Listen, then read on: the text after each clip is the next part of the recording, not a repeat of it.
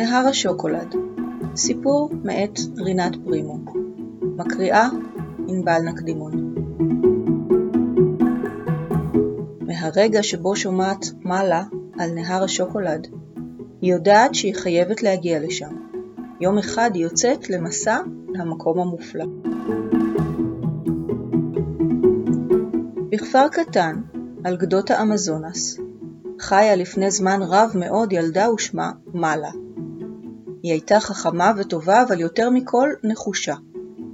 כשילדי הכפר התחרו בטיפוס על עצים, מעלה לא נחה עד שהגיעה למקום הגבוה ביותר. כשחגגו את האביב במסיבה גדולה, היו ריקודיה של מעלה הפראיים והיפים ביותר. כולם ידעו שתגדל להיות אישה מיוחדת במינה. יום אחד, כשישבו סביב המדורה בסוף יום ארוך ומעייף, סיפר אחד מלוחמי הכפר את הסיפור על נהר השוקולד. הוא אמיתי כמו שאני אמיתי, אמר הלוחם. פירות הקקאו נושרים במוצא הנהר ואז נגרסים על ידי אבנים גדולות. במורד הנהר הופכים המים לזרימה גועשת של משקה אלים נפלא, וכל אחד שמגיע אל נהר השוקולד יכול לשתות כרצונו ואפילו להשתכשך בשוקולד הנהדר. כל הילדים אהבו את הסיפור, אבל רק מעלה נשבעה לעצמה שלא תנוח ולא תשקוט עד שתגיע לנהר השוקולד. ועם המחשבה הזאת נרדמה ליד המדורה. יוצאת למסע. חלפו שנים. מעלה נהפכה לנערה. המחשבה על נהר השוקולד לא הרפתה ממנה.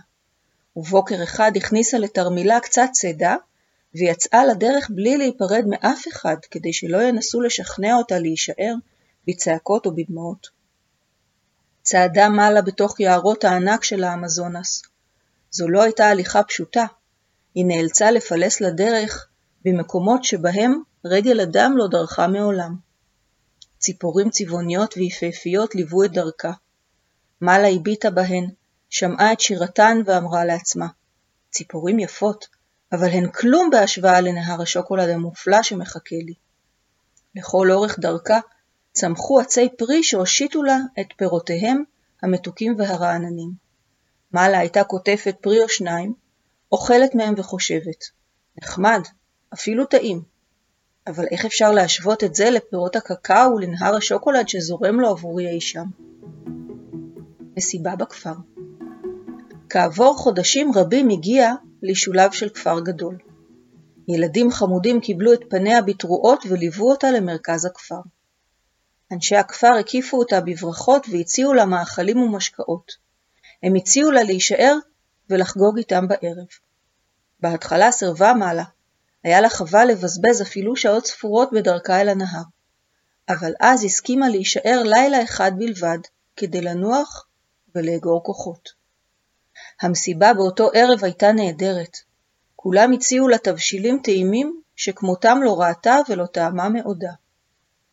הילדים רצו לשחק איתה, והמבוגרים ביקשו לשמוע את סיפורה.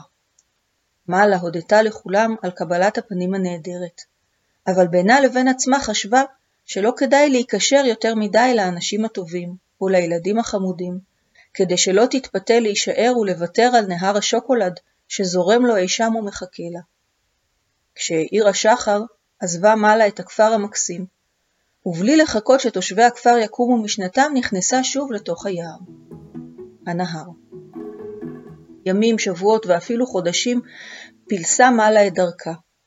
היא הגיעה למקומות מרהיבים ביופיים ופגשה אנשים מעניינים, אך בכל פעם שעמדה על פסגת הר גבוה, או ראתה שקיעה כתומה צובעת את מי הנהר בזהב, הקפידה להזכיר לעצמה שהעולם אמנם יפה, אבל היא לא יכולה ליהנות ממנו הנאה שלמה עד שלא תגיע לנהר השוקולד.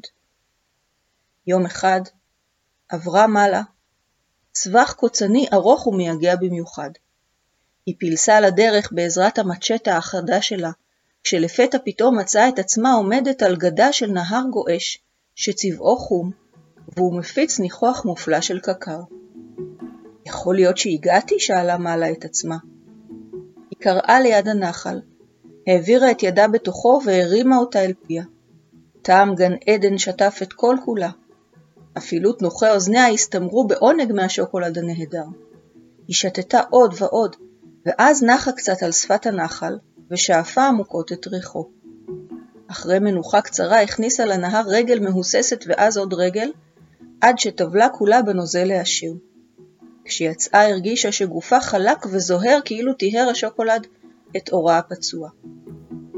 אנשים נוספים בהתחלה שמעה קול רחוק. היא לא הייתה בטוחה אם זו קריאת ציפור או קול אנושי. אבל אז ראתה דמות אדם רחוקה ונופפה בידה. שלום, אמרה לגבר שהתקרב אליה. שמי מעלה. ואני נפיו, הוא ענה. איך הגעת לכאן? האם הגעת לנהר השוקולד במקרה? לא, חיפשתי אותו ימים רבים מאוד מאז שהייתי ילדה, ענתה מעלה, ונפיו אמר שכך זה גם אצלו. הם הבעירו מדורה, וריח העשן הביא אליהם עוד שני אנשים צעירים שהגיעו לנהר השוקולד רק לפני יומיים, לוסה וסקר. היה מרתק לשמוע את סיפוריהם של חבריה החדשים על הדרך הארוכה שהביאה אותם לכאן. אבל אף אחד מהם לא זכר פרטים רבים על האנשים שפגשו, הדברים שראו והמקומות שהיו בהם. הם שתו עוד ועוד ממשקה השוקולד שזרם לנגד עיניהם. הם השתכשכו בו ושיחקו ואז שתו עוד. הם היו מוקסמים ומאושרים. באותו לילה נרדמה מעלה בשלווה מוחלטת, גם אם בטנה כאבה קצת. כך בדיוק בילו את יום המחרת ואת היום שאחריו. ביום השלישי אמר נפיו, שמעו חברים, שמעתי על מקום רחוק ומופלא, הר הזהב. כולו מלא סלעים עצומים של זהב טהור ואפילו הצמחים שעליו עשויים מעלעלי זהב דקיקים. אני מרגיש שחיי אינם חיים עד שאגיע לאותו הר זהב מופלא. כן, אמרה לוסה, גם אני שמעתי על הר הזהב, אני חייבת לצאת לחפש אותו. גם אני אצטרף אליכם, הכריז סקר. אני מרגיש שרק בהר הזהב אוכל להשיג שלווה. נצא לדרך מחר? כולם הסכימו בהתלהבות. כולם מלבד מעלה.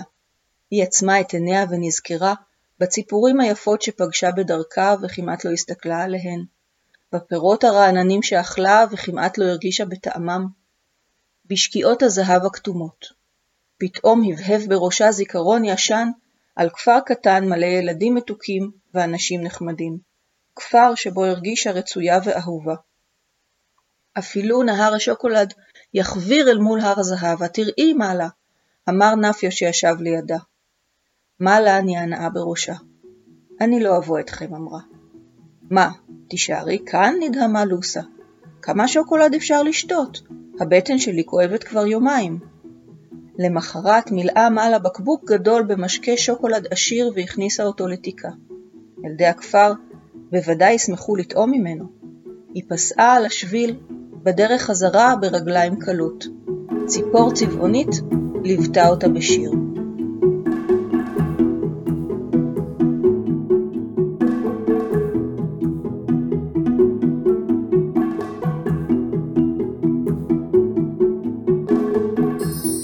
אדם צעיר.